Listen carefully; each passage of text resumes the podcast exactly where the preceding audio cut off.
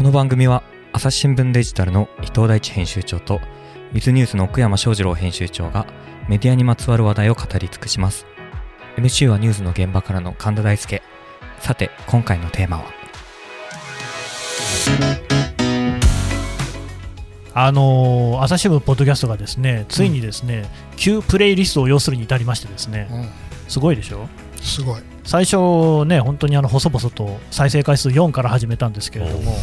なんか知らないうちに大きくなってまして。だまあ私の管理しているのはその中で12345ぐらいなんですけど一番新しいのが11月に始まった SDGs シンプルに話そうっていうね、えーものでして初回から3回目までのシリーズはなんとあのハフポスト前編集長のですね竹下隆一郎さん、うん。ライアン竹下さんに来てもらいまして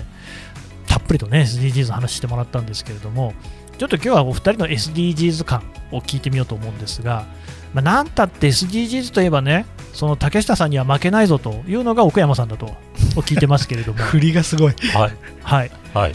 なんかやったんですか？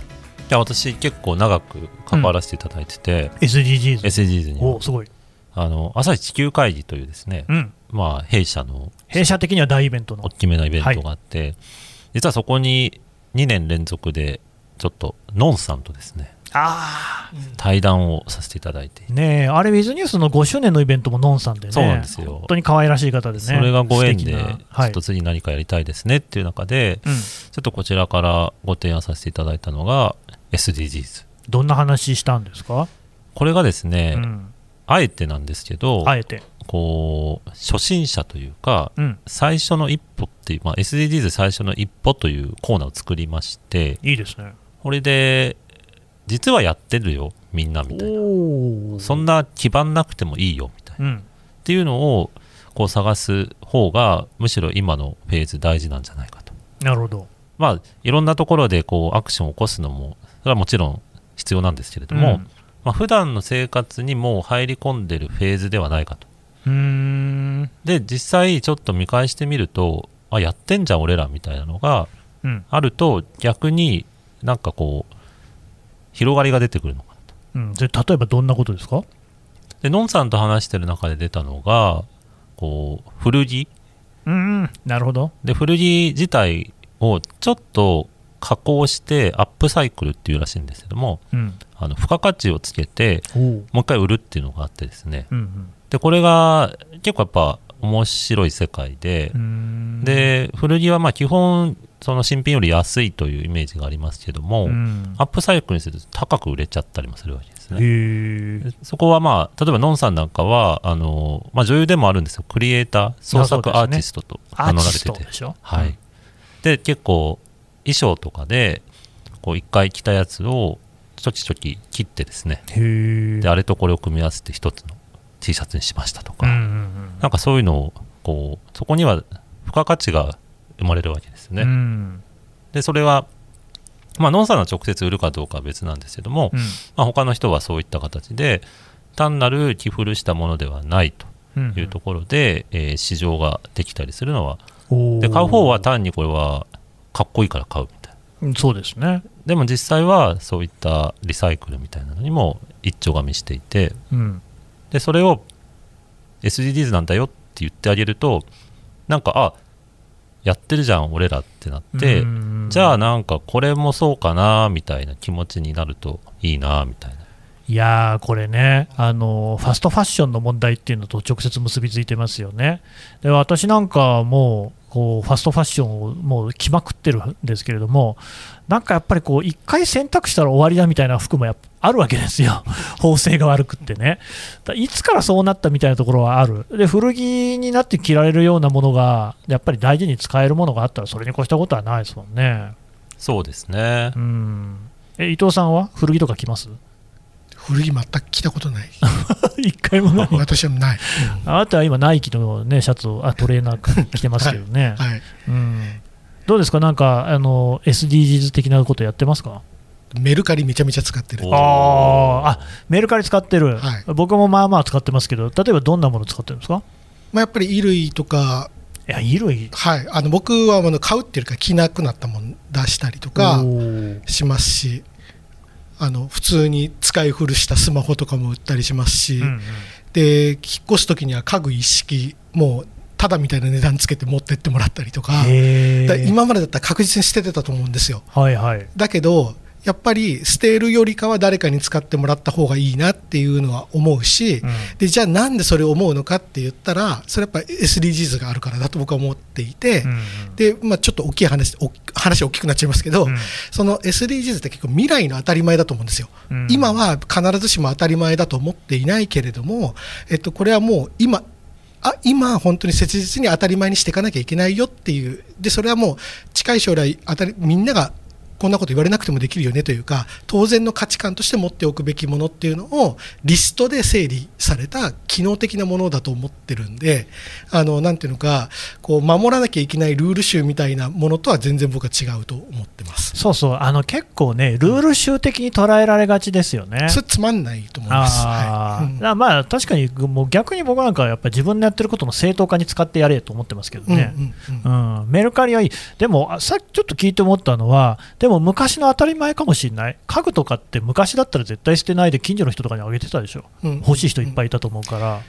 多分それってその環境問題がどうとかっていうよりかは、きっともったいないとかまた別じゃないですか。そうですね。そうそう。多分それがあの昔の行為と行為は同じなんだけれども価値観のベースが変わってきていてその価値観をちゃんと言葉にしたものがそのうん SDGs のリストなんだろうなっていうふうに思ってます。なるほどね。え岡山さん、なんかそんな話、他にもそのノンさんとの話ってあったんですか？あとは、うん。あのその環境が SDGs って思われがちなんですけど、まあ、あれ17も目標があってそうですね。それの一つに過ぎないってやつですよね。うん。ってなってくると結構その人権とか、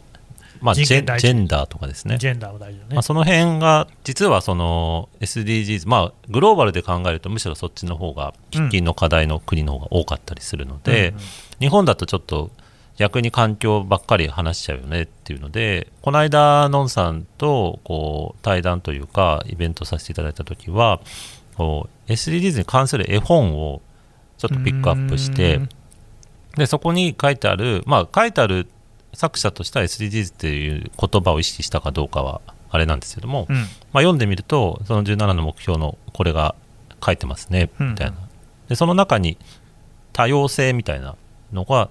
まあ、テーマになってる本も選んでもらって、うん。でそれをのんさんに朗読してもらうと。いいですね。いうような。で、まあ、朗読してもらった後どうどうでしたかっていうのをお聞きするというイベントをさせていただいたんですけど、うん。その一つがその、まあ、いじめですね。いじめね。学校で、えーまあ、自分ちょっとこう個性的なキャラのお子さんがいると、うん。でその人がどんどん教室から浮いてきちゃって、うんうん。まあなんかちょっと嫌がらせみたいなのを受けちゃうと。うん。でそれをまあちょっと助けてくれる、まあ、ヒーローヒーローというか空想上のですねパートナーみたいなのが現れてでそれと一緒にこう解決していくみたいな本なんですけども、うんまあ SDGs のその超大原則のところが誰も取り残さないというそうそう、それ大事なところなんですよね。のがあるので、うん割とそれをのフィルターをかけるともっとなんか SDGs がむしろ身近に感じるんじゃないかなみたいな気はしてやってます。確かになんかその SDGs イコール環境問題的な捉え方ってあるかもしれないんですけど、一方で、なんかあれ、日本っていつまでたっても環境問題があんまり盛り上がらないような気もするんですけど、うん。それってどうしてかと思います？なんででしょうね。やっぱり身近じゃないというか こうレジ袋何につながるんだっけみたいな、はいはい。っていうのは、まあ、むしろそういうジェンダーとか人権の方がちょっと声を上げれば何かが動く感があるのかもしれないですよね。うんレジ袋もね、この間、まあ、レジ袋って大体スーパーでね、今もうみんな買わないといけないわけなんですけれども、3円とか5円とかすると思うんですけどね、某スーパーに行くと、どの大きさのさサイズのレジ袋も全部1円で売ってるっていうね、だからすごいレジ袋を買ってる人が多くてですね、おこれは事実上の掟破りだなっていうふうに思いましたけどまあね。ドンキとか行くとむっちゃ売ってますし、ね、いろんな向き合い方がありますけれども、伊藤さんは環境問題とか、なんかもう一つ日本で盛り上がらないっていう僕は印象なんですけどね、どうですか、なんでだろう？うーん。まあ、どうですかね、なんかそんなにあの結構盛り上がってないっていうふうにはそんなに思わないですけどね、あ本当に、割と別に連日、ね、当然新聞にも載っているし、うんうん。でえっと、これってだからそのの環境問題っていうイシューが、えっと、その社会問題的に取り上げるとネタがないんじゃないですか。おえどういうことですか？えっと、その毎日環境問題におけるなんかニュースがあるかっていうとあーないわけじゃないですか。ですね。例えばこれがジェンダーの問題とかだと、えっと、どこのどこそこの政治家がこういうことを言った、この企業はこういうことをしてたみたいなことでニュースになるわけだけれども、うん。このことを環境問題になるとスケール大きいから、うん。そうじゃあ毎日ニュースってないわけですよ。そうすると、やっぱりその生活のところに落とし込んでいかなきゃいけなくって、でそこのところにそのレジ袋の問題であるとか、ストローの問題であるとかっていうふうになっていくわけですよね。うんででも別に現段階でそういうふうな日々を暮らしているわけだから、まあ、別に盛り上がる、盛り上がらないっていうのでもないのかなって気は僕はしますけどね。わかる、そうですね。いや僕、一つ仮説持ってて、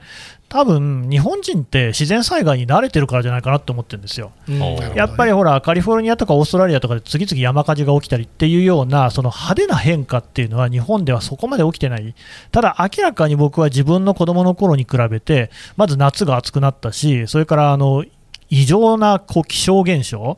豪雨であったりとか、ね、は圧倒的に多くなったし、そこ気候変動が影響してるんじゃないかなとは思ってますし、あとはそれこそポッドキャストでね、農系ポッドキャストを聞いてると、昔、みかんを作れていたところが作れなくなってきているみたいなね、日焼けしちゃうみたいな話とかも聞くし、それは絶対あるんだろうなと思いつつ、なんかやっぱり地震とか津波とか、そういったものに関しては、割と日本人は経験が、あの、まあ、多い、強いみたいなところもあるのかも、慣れてるところはあるのかもしれないなと。で、それはでも、その環境の話の、もう本当に一部でしかないんだろうなとは思うんですよね。そういうことではなくって、まあ、とはいえ、やっぱり実際に瀬戸内海に潜ってみると、そこにはゴミが山積みにね、沈んでいるとかね、いう現状は変わらないし、まあ、あとだから、そうやって気候変動の、ね、影響を受けてる人たちもいる。なんかこう、多分そこはもう一つ想像力みたいなのが加わってくれば、だいぶ変わってくるのかなって、まあ、それはマスコミもできることなのかなって感じはしますね。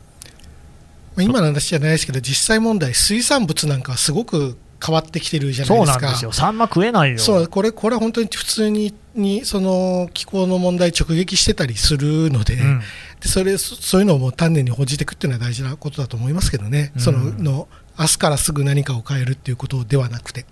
ね、あとはさっき岡山さんが言ってた、もうすでにやってるっていう文脈で言うと、本当に農家とかね、漁師の人とかね、すでに SDGs やってるっていうところでね、あの結構誇りを持っていただいてもいいんじゃないかなっていうふうには思いますけどね。うん。朝日新聞ポッドキャスト。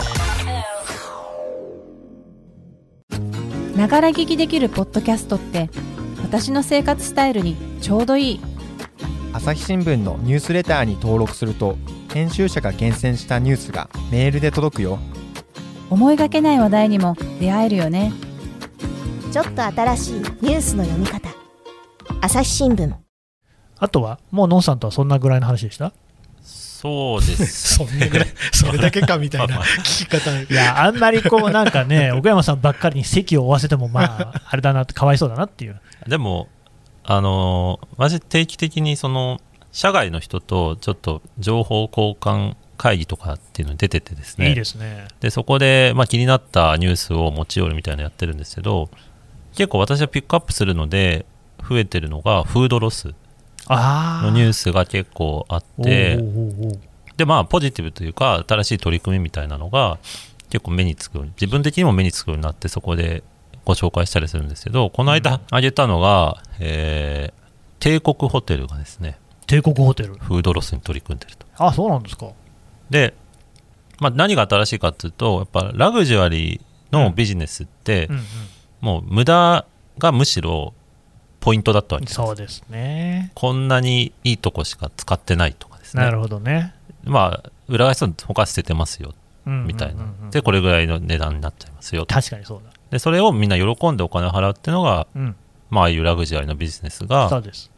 だんだんとそれがダサくなってきてんじゃないか。おお面白い。で、ちゃんと使わない食材も、ちょっとなんか乾燥させて、調味料にして、もう一回使うとか、うん。まあ、アピール的なのもあるかもしれないんですけどただそれをケチくさいとは消費者は思わなくなってきたんだろうなと、うんうんで帝国ホテルみたいな、まあ、一流ホテルでそういうフードロスに取り組んでるっていうのが逆に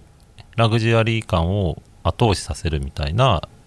流れが出てきてるのかなそれは面白いですね。ラグジュアリーの概念自体がちょっと変わってきちゃってると。そうですねこれは多分竹下さんもおっしゃってたと思うんですけど、うんやっぱ企業がビジネスに参入するもう最低限の資格みたいになりつつあるので、むしろラグジュアリーなところほどそういうのを気気をつけてないと。消費者の目が厳しくなっているみたいなのはあるのかもしれない。です。だからこの SDGs を制限と捉えるのか、うん。チャンスと捉えるのかで多分やることって全然変わってきていてだ今の話じゃないですけどあの例えばセブンイレブンだと手前からお弁当を取ったらポイントあげますよってやってるわはいけじゃないですか,、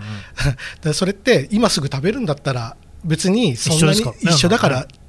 ってそれをかっこいいことっていうふうにやっぱりその価値観をチェンジさせていくと結局その消費行動も変わるし消費行動も変わったら世の中も変わっていくよねっていう話だと思うのでうん。やっぱりこのの SDGs の話ってやっぱ大事なのは価値観だと思うんですよね。うんうん。うん。いや、そうそう、それでそのさっきの奥山さんの話もそうだし、ね、伊藤さんのセブンイレブンもそうだけど、結構企業がその辺あの真剣に、マジになって取り組んでるなっていうところが、今までとは違うところなのかなっていう感じはしますよね。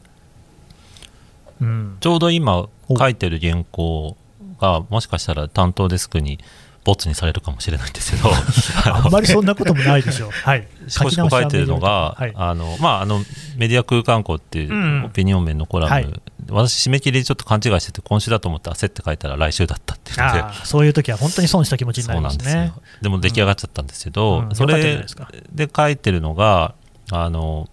都営団地でですね、都営団地、都営住宅。白ひげ東アパートっていうのがあるんですよ。どこですか？これがですね、白ひげ墨田区かな、なんかあっちの方にあって、はい。でこれはあの1.2キロにわたってうん、壁のようにこう団地がそびえてるんですねああ、まあそういうとこありますよね。でこれ何かっていうと防火壁なんですよ。あへえ、そうなんですか。まあ1970年代ぐらいに作られてて、うん。まあ、大火事大災害の時に、まあ、そこがシャッターが降りるんですねほう。でベランダもシャッターが降りてええでこう火の手を都心から守るとすごい。いうすごい力技のでこれは防火壁を英語で言うと何ですか？え？ファイアウォール。ファイアウォールでファイアウォールってのはウェブの世界でもうん。言いますよね。避けられない言葉で、まあ編集と広告を分けるみたいな時に使うんですけども、こうまあ、ちょっと言葉遊びではあるんですがそのファイアウォールっていうのが、まあ、ウェブでも大事ですよと。でそこの白ひげ東アパートにはですね放水銃という設備があってですね。放水銃？この要するに銃？銃のような、まあ、消防車はい。のようにもう水をこう出すんですね。へえ。で自ら守るだけじゃなくて、うん。火を消し止めるとうん。これは攻めのファイアウォールだとほでこれウェブの広告にも攻めのファイアウォールが必要なんじゃないかう。うん。このちょっと言葉遊びのほさらに重ねた形で、う。うん。その攻めのファイアウォールって何かっていうと結構今ウェブの広告でうん。ESG 的な社会問題を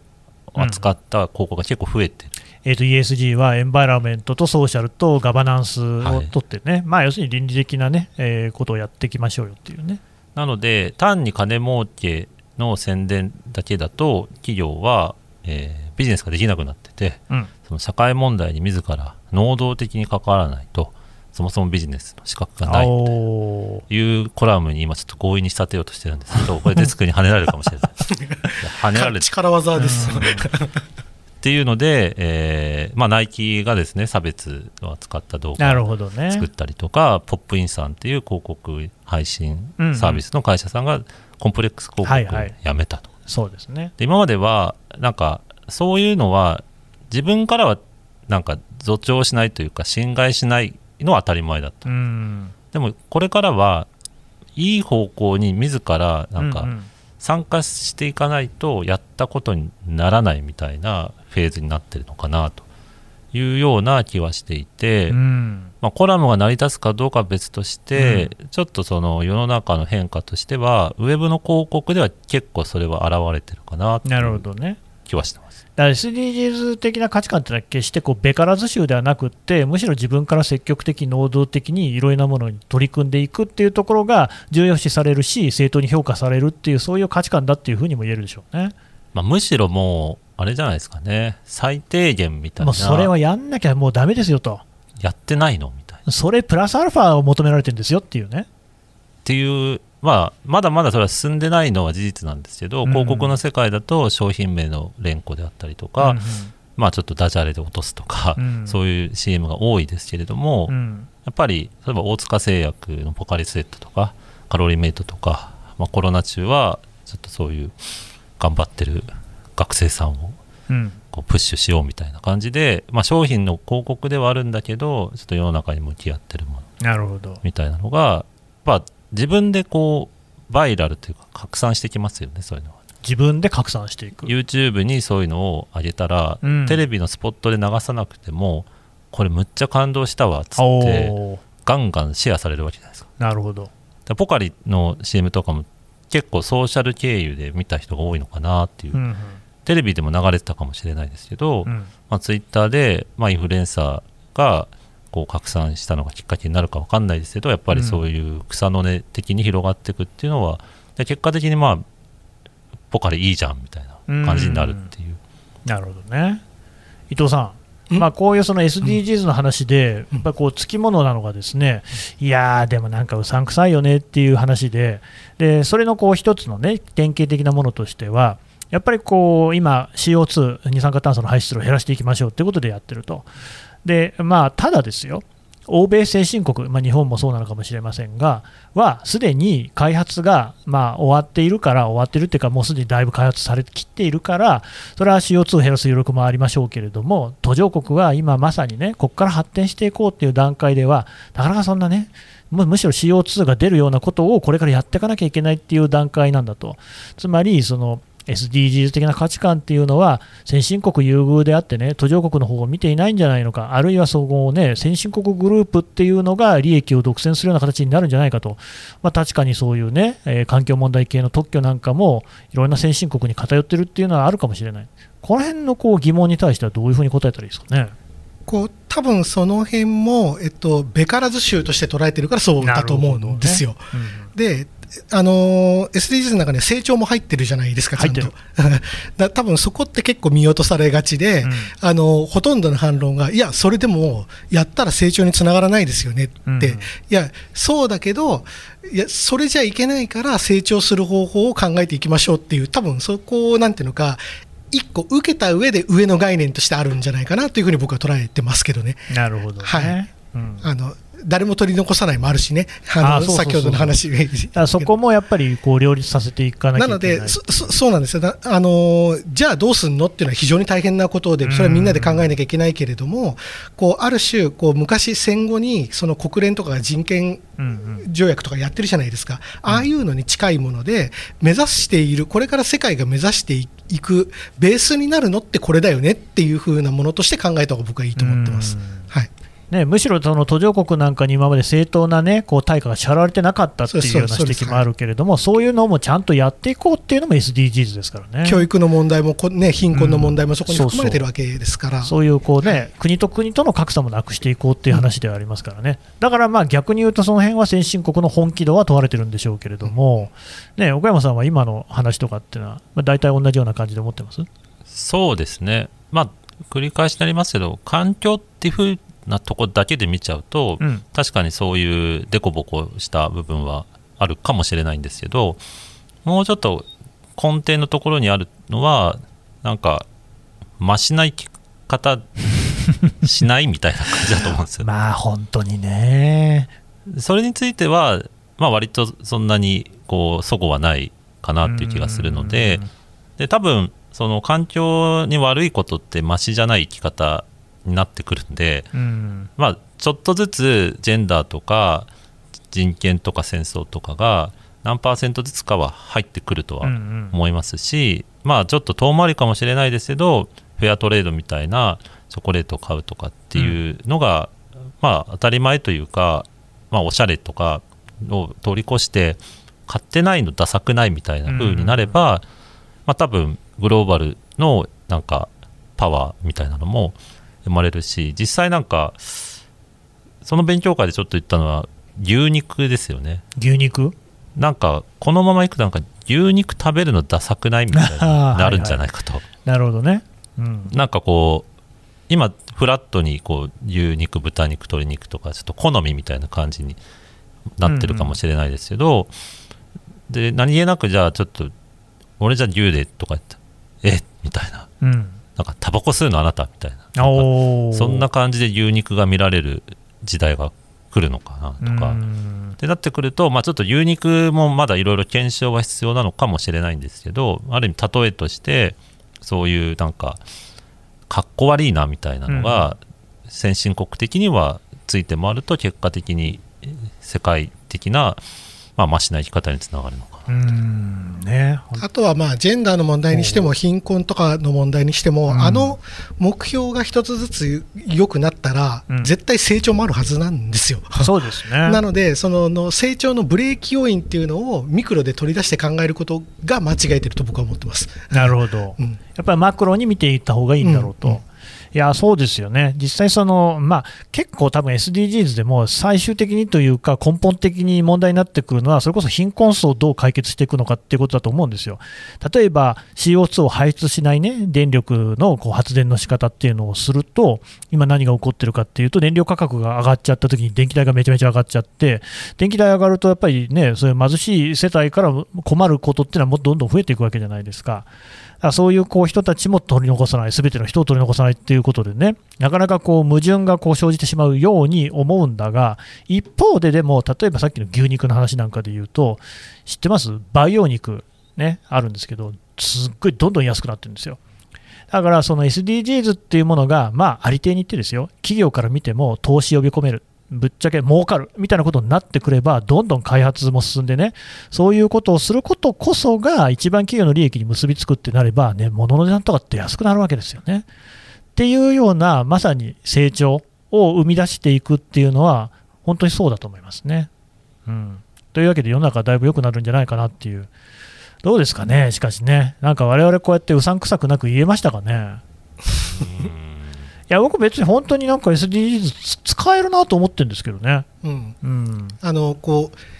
人類の課題人類の課題っていうとすごいしでかい主語がでかいですけど、うん課題を整理した使えるリストって僕はすごく思ってます。ねうんそうなんですよ、ね。これをなんかゼロからみんなで課題出ししたらすごい大変だと思うんですよ。確かに、うん、そこら辺がでももうすでにすり合わせ終わってるってそれそうなんことですよ。ね。れをきちんとある程度広い人たちで議論した結果が、英知として集まってるって思って活用するのがいいんじゃないかな、活用というか目指していくのがいいんじゃないかなと僕は思います。うん、奥山さんは？まあなんかかっこつけずにできるようになるのかなっていう気はしますよね、うんうん。なんかやんなきゃいけねえんだよもうみたいな動機でもはいはい。まあ、結果的にややった方がいいんだったらやった方がいいわけで、うんうん。これまではやっぱりちょっとやってますよみたいなキラみたいな感じでそうですね。やってたのが、うんもうなんか面倒くせえけどやんないと怒られるからやんなきゃなっていうのを取り込めつつあるのが面白いかなって気がします。うん。まあ、実際あれですよね、僕らの子供にくらの頃に比べたら、ゴミとかも本当分別するようになったしね、そうですね、みんな一緒に捨ててたよ。全部一緒に捨ててましたね、僕ら子供の頃に。確かに。うん。それが一時的には環境を考えてなかったとしてちょっと怒られるからとかなんか仲間内でダサいと思われるからとか町内会ではみごにされるとか。だとしてもなんかまあややれるんだったらいいしでやらない人っていうのは多分そういう理由を探しているところもあるのでうん。やんなきゃいけない理由があればしょうがないと言いながらやるみたいな、うんうん。でまあやったことで目覚める人も出てくるでしょうしなんかそういうちょっとこう言い訳効果みたいなのもあってもいいのかなって気がします。うんなるほどね、まあ言い訳も含めて、あるいはさっきのねメルカリみたいなのも含めて、気楽にやるっていうところもあるだろうし、皆さん、いろんな形でやっていけば良いのではないかというようなところですかね。はい、どうもありがとうございましたありが。とうございました。ありがとうございました。